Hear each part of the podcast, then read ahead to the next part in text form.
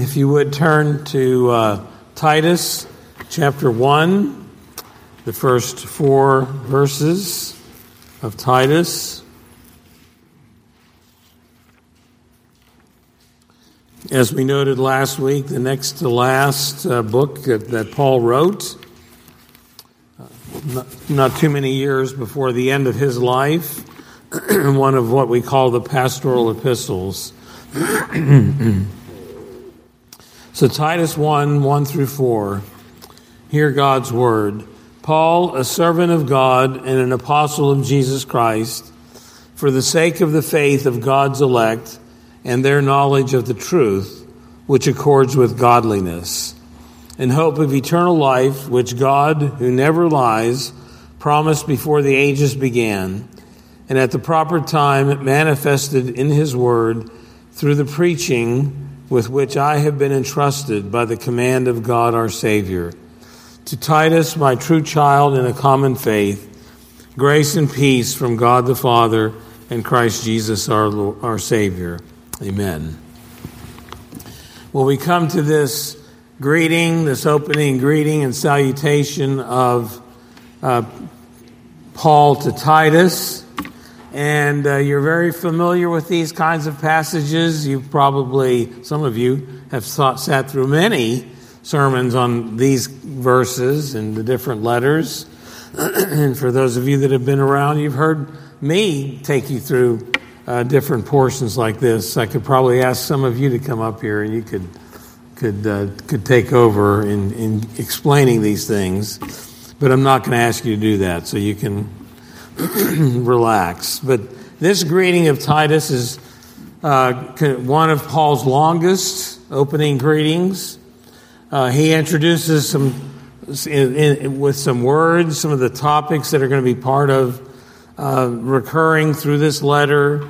Uh, the word faith, the word godliness, the word hope, the word eternal life.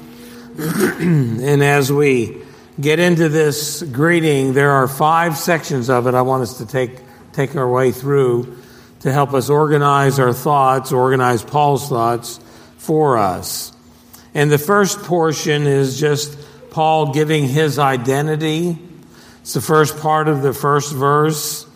Uh, he gives his name, Paul. We remember that this is Saul of Tarsus who was persecuting the church, and God met Saul on his way to Damascus uh, that he was taking warrants for the arrest of Christians and he was going to put them in prison.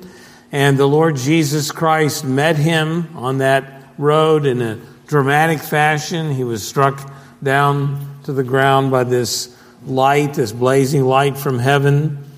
And uh, Jesus said to him, Saul, Saul, why do you persecute me?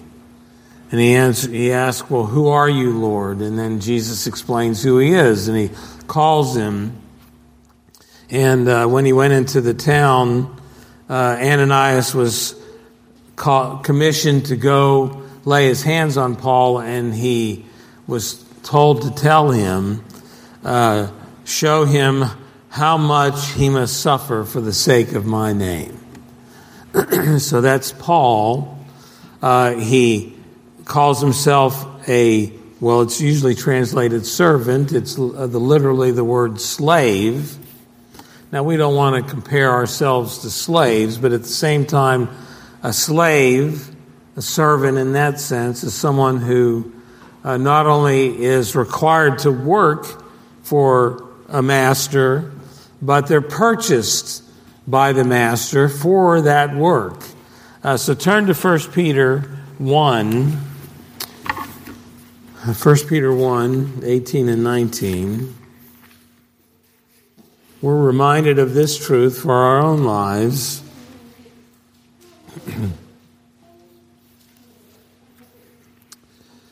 1 Peter 1 18, knowing that you were ransomed from the futile ways inherited from your forefathers, not with perishable things such as silver or gold, but with the precious blood of Christ like that of a lamb without blemish or spot. So Paul was a slave, a servant of God, uh, and he had been purchased by Christ through his precious blood to be that servant. And you and I, uh, again, not wanting to compare ourselves in any way with those who were physical slaves, nevertheless, we are called to be servants of the Lord, and we're called to that because we've been purchased by Jesus' blood. And if he offered that for us and purchased our redemption, then we owe him our obedience. He's our master and he's our Lord. And then Paul, uh, a servant of the Lord Jesus Christ, an apostle. And um, the apostle simply means sent one. So Paul, in his humility, is a slave, is a servant. But in his calling, he has authority because he's been commissioned, he's been sent by the Lord Jesus Christ to proclaim the message that you and I are to listen to. So there's that interesting combination of his humility and yet here his authority. And you and I are to listen to, um, to pay attention to what he has to say. And so Paul is still an apostle to the church today as we read his word, as we uh, listen to what he has to say. So his identity, then his calling. We see that in the last part of uh, verse 1 and the first part of verse 2. For the sake of the faith of God's elect and their knowledge of the truth which accords with godliness in the hope of eternal life. So the purpose and the calling of Paul is um, has several things in it, but the primary focus is faith. That he was he's a sent one for the sake of the faith of God's elect. So the focus of his ministry, the focus of this book, the focus of all his letters is uh, for the faith of God's children. It is Paul's ambition, it's his goal that we be that we experience faith, that we be grounded in our faith, that we grow in our faith, and that we persevere in our faith. We see those things woven uh, throughout his letters. And he makes a statement here for the faith, for the sake of the faith of God's elect. And Paul brings up here, as he does in other places, the doctrine of election. Now, you may have some friends who would say to you, Well, I don't believe in election. Now, they can't mean that because the word election's in the Bible, so you have to believe something about it if you believe the Bible.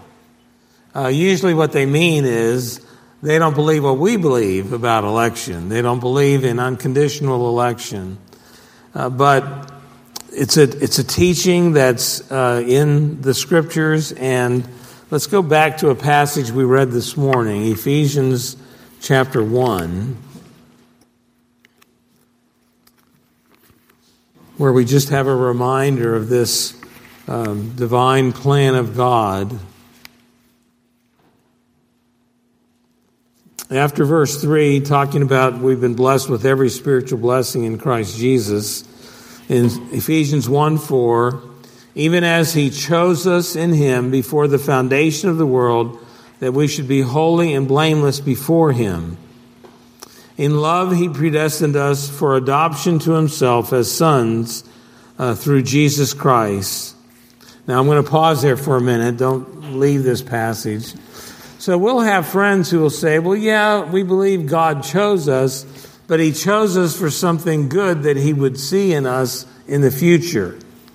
So, in other words, God foreknew that we would believe, and therefore He elected us to be saved and to have faith. But Paul goes on to say, what was the basis of His election? Uh, so, He predestined us for adoption to Himself as sons through Jesus Christ, according to the purpose of His will, to the praise of His glorious grace which he has blessed us in the beloved. So he didn't choose us because he saw anything in us. In fact, if he saw anything in us, it was utter depravity. But he chose us in Christ before the creation of the world. Uh, as one author makes a very, I think, helpful comment, Paul teaches us that we are elected not because of faith, but unto faith. So the election of God is to bring us to faith, uh, to lay the groundwork of faith, to be our calling uh, to trust in the Lord Jesus Christ. John Calvin makes the comment, and speaking of God's elect, Paul points out that faith does not begin with us. It is because God has chosen us, because of his immutable election, and because of the unmerited goodness which he showed in adopting us as his children, that he gave us to Jesus Christ. So it's God's initiative, it's his work, and Paul was sent for the sake of the faith of God's elect, for their faith, to encourage their faith, to teach them to rest in, in faith. Uh, Jesus Christ is, is just as much a teacher of this. He says, All that the Father gives me will come to me. It's the Father giving them to Christ. And he goes on to say, And whoever comes to me, I will never cast out. He prays in his high priestly prayer in John 17 that God would give eternal life to all whom you, the Father, have given me. Um, if we're back, if you've come, turn back to Titus, uh, turn ahead just a bit to 2 Timothy 2.10, or backwards, excuse me, 2 Timothy 2.10. And it's part of Paul's calling, his, his goal, his aim. He says, therefore, so 2 Timothy 2.10, therefore I endure everything for the sake of the elect, that they, may, they also may obtain the salvation that is in Christ Jesus with eternal glory. So we have Paul, he endures everything that he had to go through for the sake of God's elect, that they might have faith, that they might grow in that faith. We come back to Titus. He says, for the sake of the faith of God's elect and their knowledge of the truth. So we believe in Christ, we grow in our understanding and our knowledge of the truth, the body of doctrine, the body of truth that God has given to us. Uh, the basis of that truth is the Holy Scriptures uh, which are able to make us wise unto salvation. It's the, uh, the goal of, of Paul and the commission Paul had was to ground God's people in their faith and then to grow them in that faith with the truth so that they, they ultimately must persevere. and that faith produces fruit. Uh, he continues on after the knowledge of the truth, which accords to godliness. a true and believing faith bears the fruit of godliness. You and I, if we're true, God, truly God's children, need to, to grow, grow in godliness and honor the Lord in, in our lives. Um, as Paul would say in Romans 12, don't be conformed to this world but be transformed by the renewing of your minds. And we need to, faith, having taken root in our lives, need to bear, needs to bear fruit of godliness. And if we're not walking in that path, we need to question the foundation of our faith. Um, Calvin again writes Truth's purpose is to build up in such holiness that God is glorified. And the second fruit that he brings out here is that in the hope of eternal life. A second fruit of true faith is hope. That we have the hope of eternal life, that we have the hope for the future. We're going to talk in a moment here about what that hope is built, built and based on. Uh, but the um, that what Paul is communicating is we're resting upon uh, this body of truth that brings us and builds in us hope. Uh, will we struggle with doubts at times? Well, certainly. But ultimately, true faith is going to drive us forward in hope. Uh, so, godliness and hope are fruits of that uh, true faith. But the third main portion, which is kind of growing out of what we've already said, is the foundation for his calling. Maybe we might say the foundation also of our faith. What is it that is the foundation of our hope? what is it that motivates us to godliness? And he brings that up in the last part of verse 2 and in verse 3. He's, he says, The hope of eternal life, which God, who never lies, promised before the ages began. We have four elements here to the foundation of not only Paul's ministry, but also our faith, and particularly the hope that we have in our faith. The first is that God never lies. Uh, we can trust in Him. We can rest in what He has to say. He speaks the truth. Uh, he, he, he speaks, His word is truth. Let's turn to a couple verses. Uh, turn back to Romans 3, verse 4.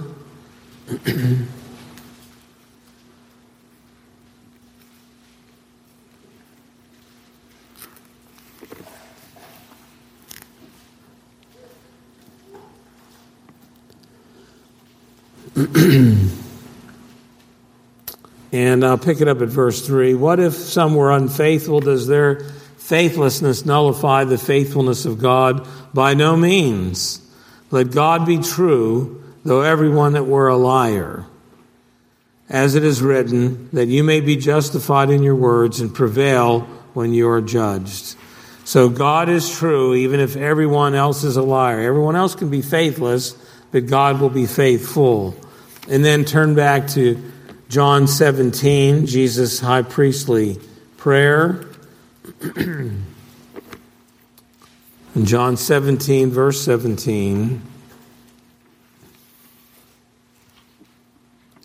he prays to the Father, Sanctify them in the truth, your word is truth.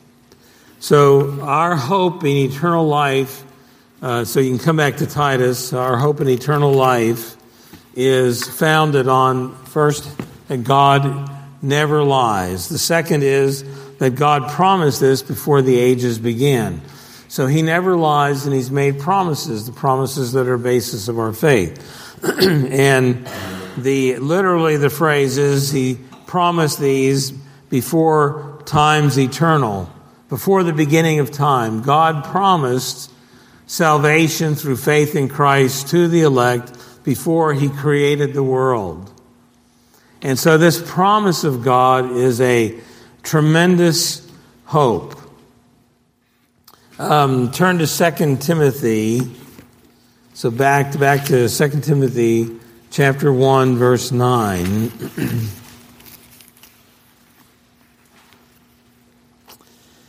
He writes, Who saved us and called us to a holy calling, not because of our works, but because of his own purpose of gr- and grace, which he gave us in Christ Jesus before the ages began, and which now has been manifested through the appearing of our Savior Jesus, Christ Jesus, who abolished death and brought life and immortality to light through the gospel.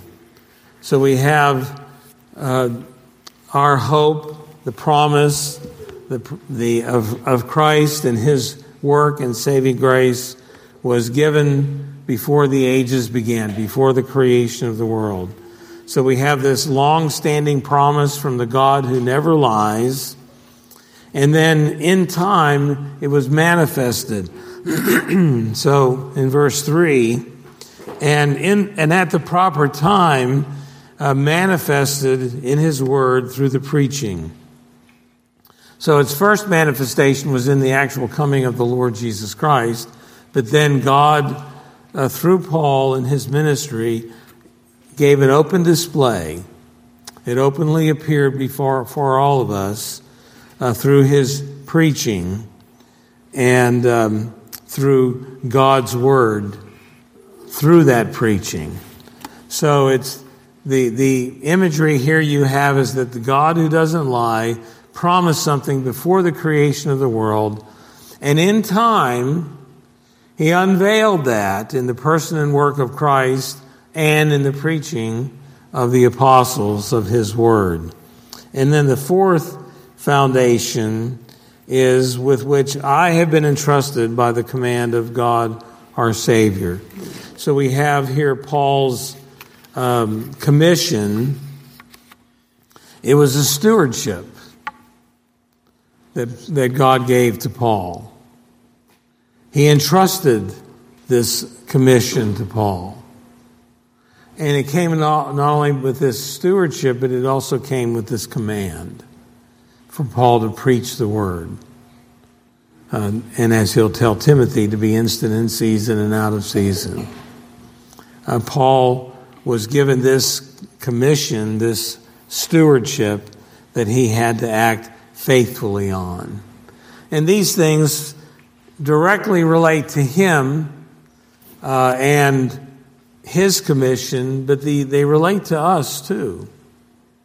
You and I have the promises from a God who doesn't lie, who manifested those things in time. And you and I are given these truths as a stewardship to use them well, to hold on to them, to perhaps in our various opportunities share them with others.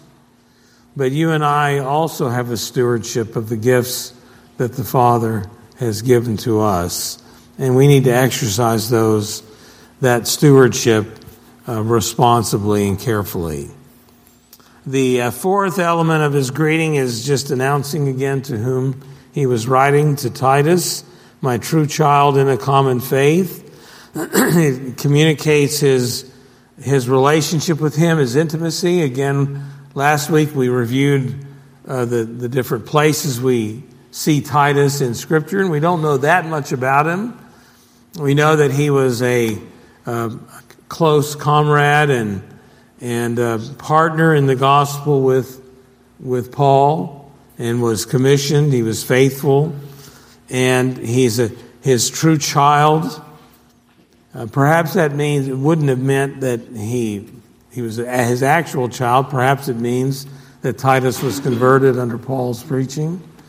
in that, that sense, like Timothy was his son in the faith and in the common faith. faith. So he's uh, communicating this bond and this relationship with Titus, and uh, in um, um, to whom he's writing this letter.